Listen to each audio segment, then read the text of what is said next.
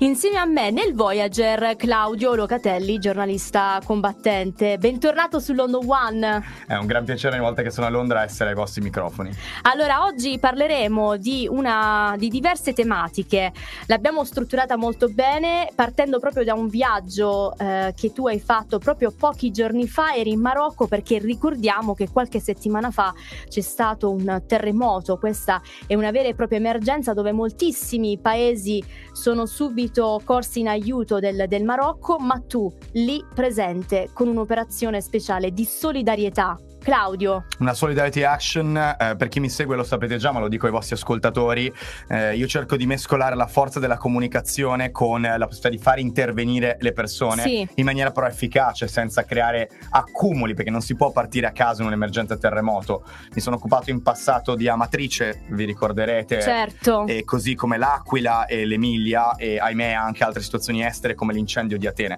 Perciò eh, ricordiamolo, sì, sì, certo. perché ho visto dei commenti che subito andavano a criticare proprio sulla tematica di Amatrice, infatti sottolineiamo infatti, questa situazione. Bellissimo questo spunto perché l'ipocrisia di molti senza informarsi qual è, di dire ma perché aiuti fuori e non aiuti in Italia? Veramente eravamo tra i primi ad intervenire esatto, da Amatrice. Esatto. Ascolta, eh, tu con questa operazione hai voluto addirittura eh, raccogliere e coinvolgere dei volontari che tu stesso per... hai scelto. Sì, Come funziona? Volta... Questa volta sì perché non è una zona di guerra, quindi ho deciso di la- aprire la possibilità, come ho fatto in altre occasioni specifiche, a chi volesse darmi una mano. Si sono candidati partenza il giorno dopo in 24 ore. Quindi noi l'abbiamo fatta, l'ho preparata, non mi ricordo il giorno esatto, ma il giorno dopo dovevano partire con me.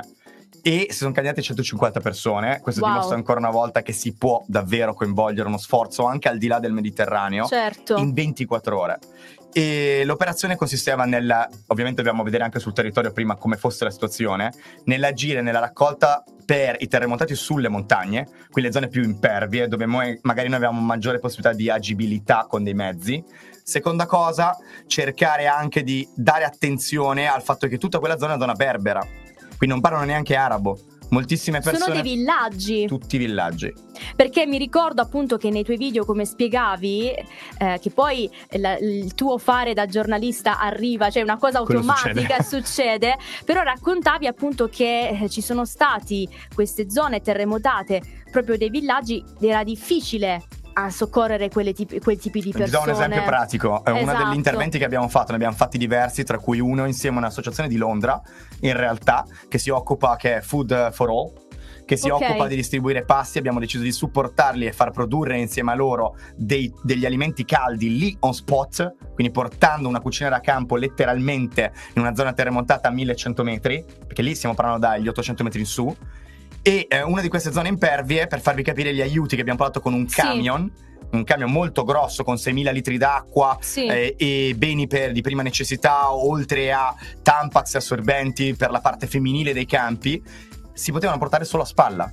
Quindi siamo arrivati con un camion che sobbalzava dalle buche su un pendio laterale di un cordone di una montagna, in un punto dove poi a spalla si portavano le cose fino in cima, cioè non c'era neanche l'agibilità delle strade.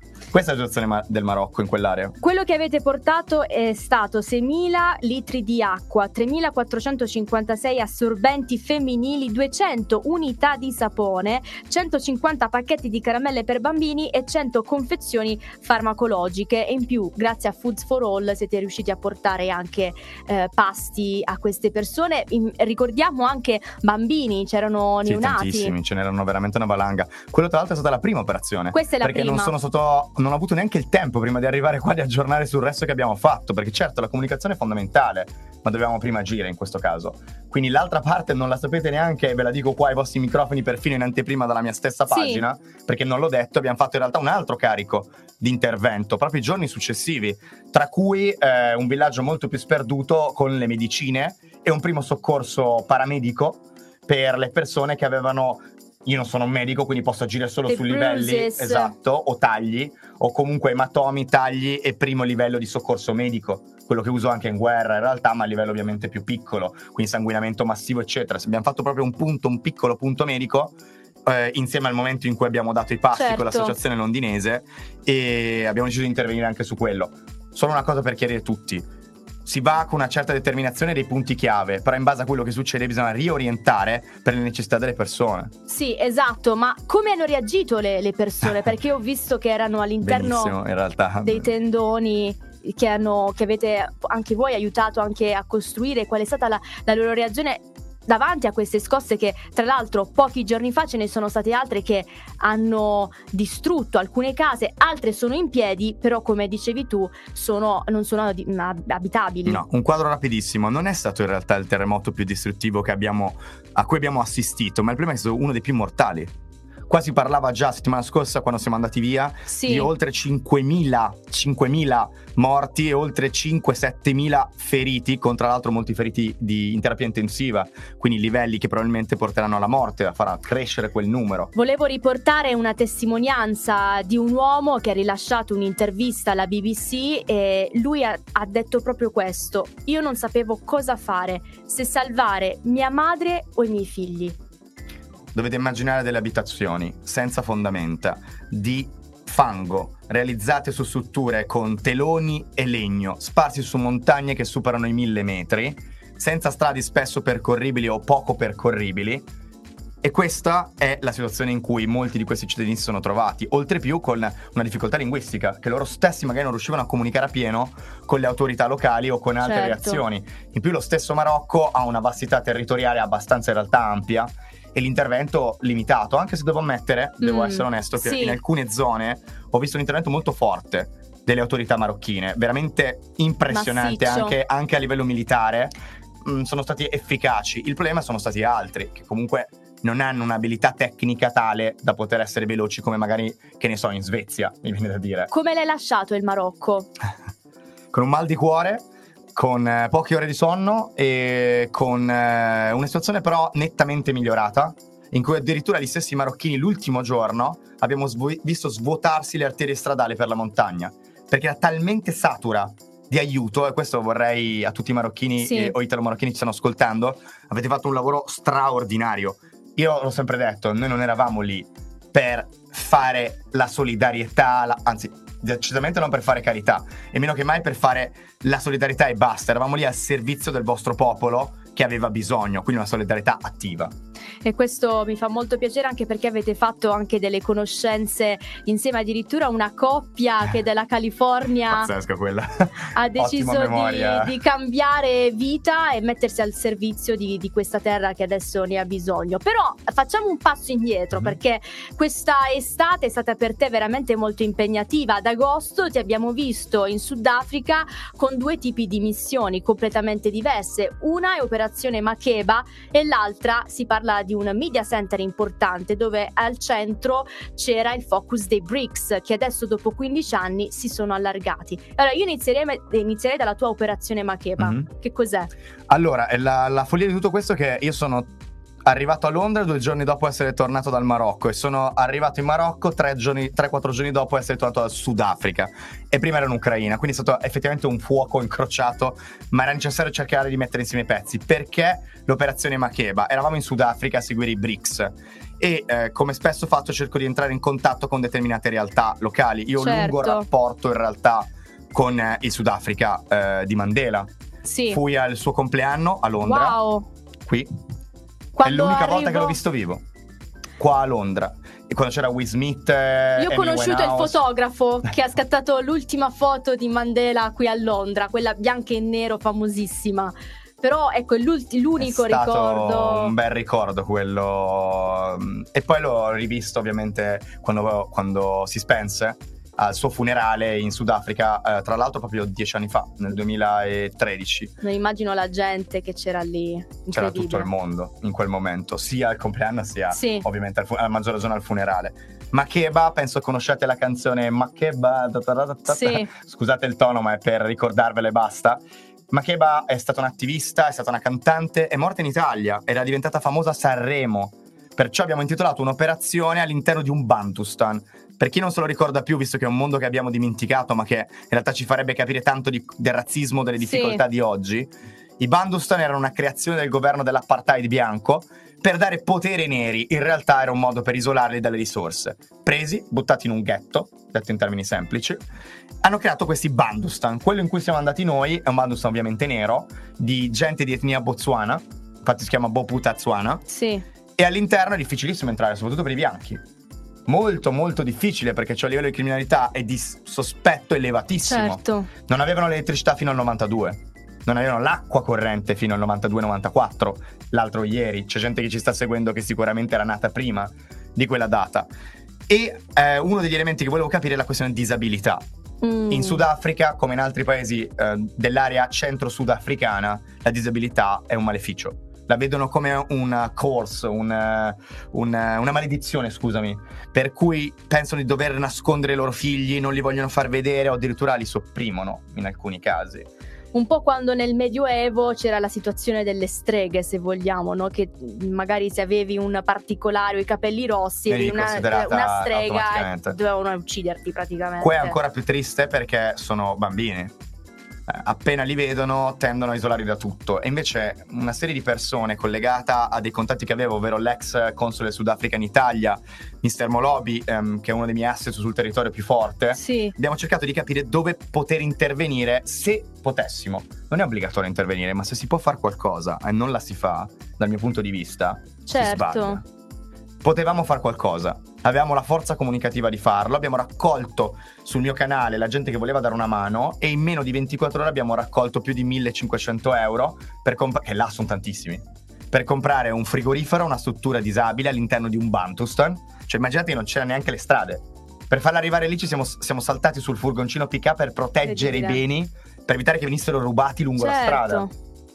Siamo arrivati lì e abbiamo regalato questo frigorifero, una dose alimentare per tutti i, gli ospiti, questi piccoli disabili eh, che vanno da minore età fino ai 22 anni per oltre due mesi più altri due forni a microonde e altre strutture di necessità di cui avevano bisogno. È un piccolo intervento, non è niente, ma dal loro punto di vista e dal nostro è tanto. Era un modo per fare davvero qualcosa. Ci sarà una seconda operazione simile in Sudafrica? Questo era anche un check test di una serie di cose.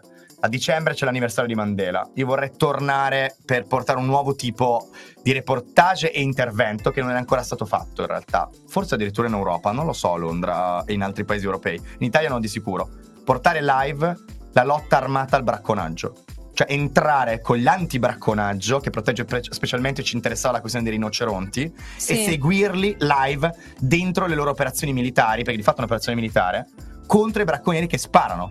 Letteralmente sparano su chi difende gli animali.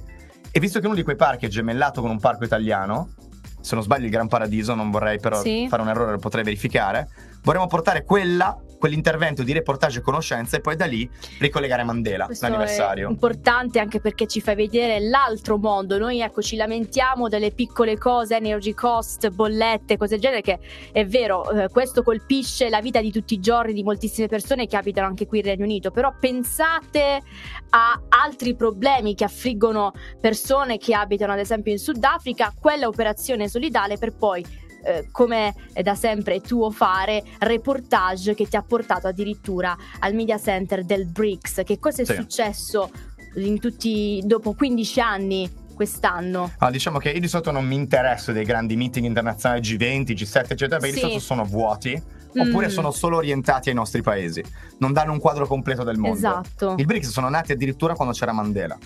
Ed effettivamente fino a questo non valevano pressoché niente, era un insieme di paesi scordinati fra loro. BRICS, Brasile, Russia, India, Cina, Sudafrica. Vedete, non combaciano neanche a livello religione, ma neanche a livello economico. La Cina è l'unica veramente potente in questo gruppo. Pensate poi al problema russo con la questione ucraina. Con un Putin che è intervenuto, tra l'altro, da in quei giorni. Però. Da dis- a distanza. Doveva, doveva, esserci. Sì, ma ha rinunciato. Un... Questo, uh, ricordami questo punto fra due secondi, perché secondo me sì. è stato il primo grosso smacco diplomatico russo dall'inizio della guerra in Ucraina. Perché qui è il primo in assoluto. Anche il Brasile è intervenuto. Lula. Lula in maniera netta in merito a questa guerra che c'è in Ucraina. Ecco, con la guerra come è cambiato il rapporto dei paesi del BRICS e come cambierà con l'arrivo di Iran, Emirati, Arabia Saudita, Egitto, Etiopia e Argentina. Allora, continuando su quella linea, questi sono paesi che non avevano nulla in comune, ma avevamo fiutato che quest'anno sarebbe cambiato qualcosa ed è successo. Cioè era chiaro che qualcosa sarebbe cambiato. La prima cosa che è cambiata è l'allargamento che hai appena citato, cioè per la prima volta in 15 anni altri paesi sono entrati effettivamente. Se noti quei paesi, con sì. Arabia Saudita, Emirati e via dicendo, abbiamo una grossa fetta del petrolio mondiale. E altri 20 paesi, tra cui il Venezuela che ha altro petrolio, vogliono entrare nei BRICS. Se davvero entrassero tutti i paesi che hanno fatto richiesta per la prima volta in questo BRICS nel 2023, avremmo una fetta del mondo superiore al 50% della popolazione, vuol dire che un cittadino su due del mondo fa parte di questo conglomerato che può determinare una, sorta, una parte delle sorti dell'umanità. Il problema però qual è? Guardate quei paesi. C'è dentro la Russia, c'è la Cina, sono paesi che nella libertà di stampa sono ultimi o penultimi su 180, la Cina è 179esima. Sì, sì. Però c'è il Brasile e l'Argentina il Brasile, il, scusami, l'Argentina, l'Argentina, e il Sudafrica. L'Argentina è quarantesimo nella classifica della libertà di stampa, l'Italia è quarantunesima, mm. però il Sudafrica è venticinquesimo. In Sudafrica sono molto più liberi, liberi, di diversi paesi, tra cui la Spagna che è 30 qualcosa, la Francia 20 qualcosa, il Regno Unito se non mi ricordo tra i 20 e i 30 ma dovrei riguardare. Comunque sono, c'è il Sudafrica che vanta questo primato. Se loro avessero maggiore forza avremmo una possibilità per equilibrare il mondo in maniera migliore. Il mio dubbio è che invece vada in un'altra direzione, in una che possa non far altro che sostituirsi al nostro neo- dominio neocoloniale e di fatto non porti altro che quello che abbiamo già visto in passato. Siamo in Inghilterra, certo. impero britannico, a qualcosa di cui poco vantarsi probabilmente mh, mm, nei futuri anni. Se loro si sostituiranno a quello che siamo stati noi, il mondo non andrà esattamente bene. Su quello che stavi dicendo, sui BRICS e sì. come cambia il mondo, Lula per la prima volta, Sud America, fortemente anti-americano dovuto a tutte le invasioni e tentativi di colpi di Stato americani, Lula, presidente del Brasile, socialista, anti-americano per ragioni concrete, dice l'integrità territoriale del Brasile, riferendosi all'Ucraina, è fondamentale per il nostro paese, citando mm. di fatto il fatto che l'Ucraina non può essere spezzettata. Putin non va in Sudafrica su richiesta del Sudafrica. Sudafrica non è un paese forte, eppure, essendo un alleato strategico della Russia, Putin non ci è andato non per il mandato di cattura internazionale. Il Sudafrica fa parte della Corte internazionale. Putin è sotto eh, mandato d'arresto. In teoria, se Putin fosse arrivato in Sudafrica, il Sudafrica avrebbe dovuto arrestarlo e consegnarlo alla Corte internazionale.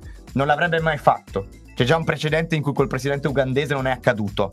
Però non voleva non volevano i sudafricani trovarsi in quella scomoda posizione certo, con noi, col mondo. Certo. E quindi sono stati in grado, e se ne vantavano moltissimo, sono stati in grado di persuadere il presidente russo a rinunciare, non per il rischio di arresto che non c'era, ma di fatto il primo grande smacco diplomatico internazionale della Russia, in cui la Russia è stata costretta a mandare il ministro degli esteri, che non è stato ricevuto da nessun leader di governo, ma dal vice ministro. Incredibile. Mentre tutti gli altri paesi sono stati ricevuti dal, facciamo un esempio di Modi, primo ministro sì. dell'India, o uh, del uh, Xi Jinping, che è stato ricevuto dal presidente Ramaphosa, il governo ha un numero limitato di membri. Le etichette dicono che se tu decidi di mandare qualcuno in una direzione piuttosto che nell'altra, stai comunicando col mondo che per il Sudafrica la Russia di oggi non deve essere così importante. Però il ministro degli esteri doveva arrivare, ma non è arrivato poi no, alla no, fine. È, arri- è, arrivato. è arrivato alla fine. Non è arrivato al primo incontro, ok. ma poi ha fatto gli altri. Solo che il primo incontro era quello dove c'erano i, i capi di Stato. E, e Putin cosa ha detto? Perché tu hai registrato parte del dialogo. Certo. Putin ha tentato una manovra in realtà in parte riuscita nel senso che ha buttato tutto sul fatto del grano. L'Ucraina forniva il grano a buona parte del mondo. Nel momento in cui la Russia ha iniziato a bloccare i porti e a creare quell'enorme blocco di sanzioni che sapete del grano ucraino, sì. che fisicamente non li fa uscire da lì, dal Mar Nero, l'Ucraina ha iniziato a venderlo ai paesi più vicini, ovvero quelli che lo supportano, ovvero la Russia, la, mm, l'Europa.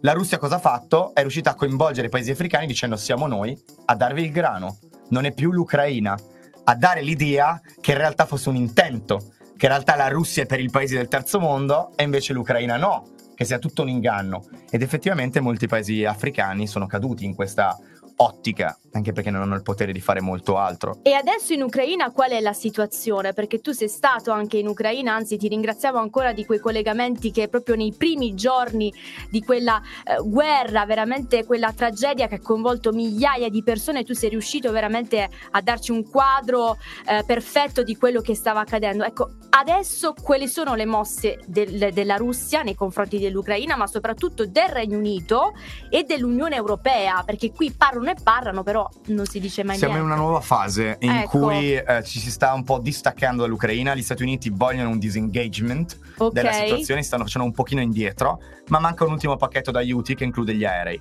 gli F-16, che premesso e non concesso al di fuori della propaganda non è esattamente l'aereo risolutivo, sono aerei vecchi, che Israele ha dovuto riadattare, per esempio, gli F-16 israeliani sono molto più avanzati perché sono adattati tecnologicamente. Anche qui era nata poi una discussione tra Regno Unito e Ucraina dove c'era Zelensky che spingeva, no, insisteva sul eh, ricevere questi nuovi eh, aerei all'avanguardia della, della, del Regno Unito, un Regno Unito invece che non li ha voluti spedire perché dice qui ci vuole training. Sì, eh, sì, sì, perché sono... Beh, è vero, non è sbagliato quello che stai dicendo, anzi è corrispondente. Gli F-16 sono già un problema, figuratevi gli aerei più avanzati come gli F-35 sì. o altre tipologie di caccia in utilizzo sia qua che in Unione Europea.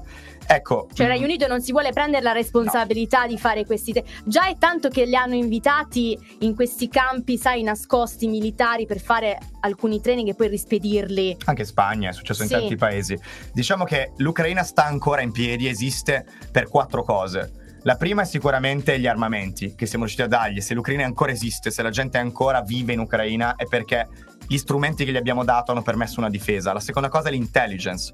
Senza un proiettile, senza informazioni non conta nulla. La terza cosa, la sapete già, è la resistenza popolare che è stata fenomenale. Certo. La Russia si aspettava un crollo immediato dell'Ucraina dovuto su informazioni false, ovvero che la maggior parte degli ucraini fossero a favore della Russia.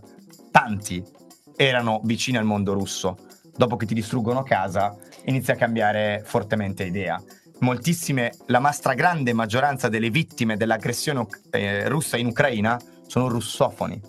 I famosi russofoni che la Russia doveva proteggere. Questo non, non se lo ricorda quasi mai nessuno, ma se guardate proprio la mappa, tutte le città attaccate dai russi sono russofone. E quindi di fatto la maggior parte dei morti causati dall'esercito russo, dai bombardamenti dell'esercito russo, sono russofoni.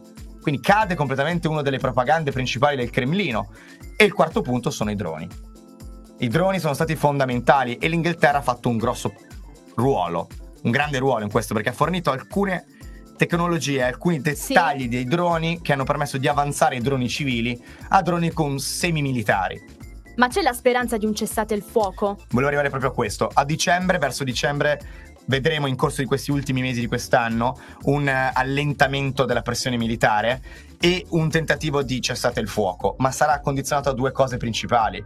Kherson, la regione, e Zaporizhia, la regione. Per chi ci ascolta, la città di Zaporizhia è libera, è ancora ucraina. La città di Kherson è stata liberata ed è ucraina, ma manca metà della regione. È come se fosse metà del Galles o metà della Scozia se riuscissero gli ucraini a riprendere quell'area mm. con gli armamenti che sono già previsti da un anno, sì. quelli che stanno arrivando sì. ora, co- come vi dicevo, in futuro non, lo, non, credo che andremo in quella direzione, non so quanti armi daranno ancora. Se riuscissero a liberare quell'area, sia la Russia che l'Ucraina potrebbero trovare un cessate il fuoco. Perché quelle due aree sono fondamentali per l'Ucraina e non sono così fondamentali per i russi. Vedi? Sono importanti ma non così fondamentali. A quel punto Zelensky dovrà dialogare ma... e potrebbe non trovare un muro come ha trovato fino adesso. La Russia potrebbe finalmente rendersi conto che così non si va avanti. Ecco, perché c'è stato anche un tentativo più volte, più volte anche da parte della Russia. Sembrava quasi che uh, forse c'era qualcosa che aveva fatto cambiare idea e poi non è stato così sono tattiche per continuare a... Da un lato possono essere tattiche, cioè succede che tu dichiari qualcosa per ottenere una pressione, è abbastanza normale. L'Ucraina continuò certo. a dichiarare e spostò delle truppe a Kherson per dire che stavano per liberare Kherson e invece liberarono Kharkiv. Tutti i media del mondo caddero in questa bufala.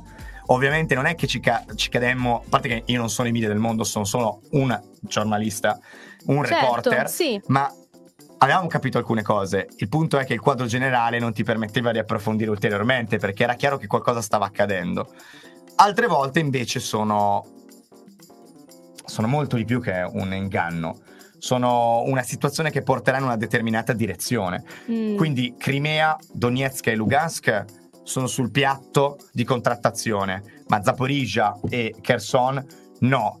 Quindi bisognerà vedere proprio che cosa succederà su questi due punti. Quello che mi dispiace Russia... è che dopo, dietro questi giochi politici, c'è la vita di migliaia di persone che non Milioni. c'entrano non c'entrano niente con questa situazione, soltanto un gioco di potere che sembra quasi non finire mai. Io spero che possa veramente risolversi al meglio e vedere una Ucraina completamente ricostruita con la propria identità e la propria e indipendenza. Quando tornerai in Ucraina? Se va come dovrei e come dovrebbe, fra sei giorni. Quindi vediamo, non è detto perché sono oggettivamente eh, per la prima volta veramente un po' stanco, ho bisogno di risistemare le cose e non parlo puramente dal punto di vista fisico, ma proprio sì. bisogna riparare le cose, bisogna sistemare le automobili, le attrezzature, riconfigurare, analizzare il nuovo impianto certo. militare. La gente non, pe- non, non, percepisce che quando una cosa sembra molto facile, vuol dire mm. che le persone ci hanno lavorato molto e sono molto competenti. Quindi quando vedete i miei reportage, le mie dirette o gli interventi, le analisi, magari è un mese di analisi, che vi dico in 10 minuti, quindi abbiamo dovuto lavorarci tanto, ho dovuto analizzare tanto, essere tanto. Esatto. E questo è stancante, serve tempo, però io devo tornare là perché ottobre sarà cruciale proprio per questo che ti sto dicendo. Si capirà se si sta avvicinandosi al cessate il fuoco oppure no. Non ho finito di rispondere alla domanda di prima, perdonami, era la Turchia il mediatore di tutto. E la Turchia non è affidabile. Penso che sappiate benissimo che Erdogan non è affidabile, ha più volte mentito, è più volte intervenuto occupando soprattutto nel nord della Siria, nelle aree a me eh, familiari e sentite come Rojava e l'Ucraina ha più volte tentato di usare, di chiedere l'appoggio turco per mediare con la Russia, ma la Russia ha sempre messo un muro. La Russia ha un unico e chiaro obiettivo principale, destituire il governo di Kiev per impostare un governo filorusso sullo stampo di Yanukovych, il presidente filorusso ucraino di prima del 2014. Certo. Questo è l'obiettivo russo. Non è neanche occupare l'Ucraina, è letteralmente far tornare un satellite. Ascolta, eh, prima di concludere, ehm, nel fuori onda mi hai detto che purtroppo è deceduto un ragazzo inglese. Ti ringrazio per averlo ricordato, eh, è un vostro concittadino di Manchester e si chiama Daniel, si chiamava, eh, si chiamerà per sempre Daniel Burke ed è stato in realtà un compagno di battaglia in Siria contro ISIS ha combattuto proprio contro il califfato nero come volontario, ha avuto anche dei problemi legali qua in Gran Bretagna, vista la situazione un po' ipocrita sì. che si trova qui. Sì. Poi è andato in Ucraina come paramedico, ha costituito un gruppo di paramedici di intervento di prima linea, ha raccolto ingenti eh, quantità di aiuti medici, dopodiché ha scelto di tornare a combattere per eh, la liberazione dell'Ucraina mh, mm, e ahimè è finito in una brutta situazione per cui un commilitone non è, non è morto in battaglia, ma ha passato tutta la vita dando la sua vita per un mondo migliore, per un paese libero, contro ISIS e per aiutare il prossimo ed è stato tradito da un commilitone che l'ha ucciso a sangue freddo fuori dall'area di combattimento e non voglio entrare in dettaglio perché la causa, la, l'analisi, l'investigazione è ancora in corso ma alcuni dettagli li sappiamo già e ha perso la vita letteralmente poche settimane fa. Era... abbiamo avuto questa notizia da poco ci tengo a, a farvi sì. conoscere questa persona perché molti nomi sfuggono, molte persone che hanno dato tutto scompaiono e forse la polvere dovrebbe essere rimessa insieme per diventare più un, un pezzo di marmo nella storia di chi ha fatto tanto per il prossimo. Guarda eh, Claudio, io ti ringrazio per questo intervento perché come diceva una grande giornalista Oriana Fallaci, ora non mi voglio mettere dalla parte delle, delle sue visioni politiche, però una cosa giusta, oggettiva la diceva eh, lei da giornalista, che i giornalisti, i reporter sono alla fine degli storici e tu lo stai facendo, sei un vero e proprio storico e stai raccontando la storia che poi noi stiamo già scrivendo sui libri che le prossime generazioni leggeranno nelle scuole. Io spero che tutti però possano avere una visione a 360 gradi. Dovrebbero. E che anche nei libri delle scuole non siano nascosti dei fatti,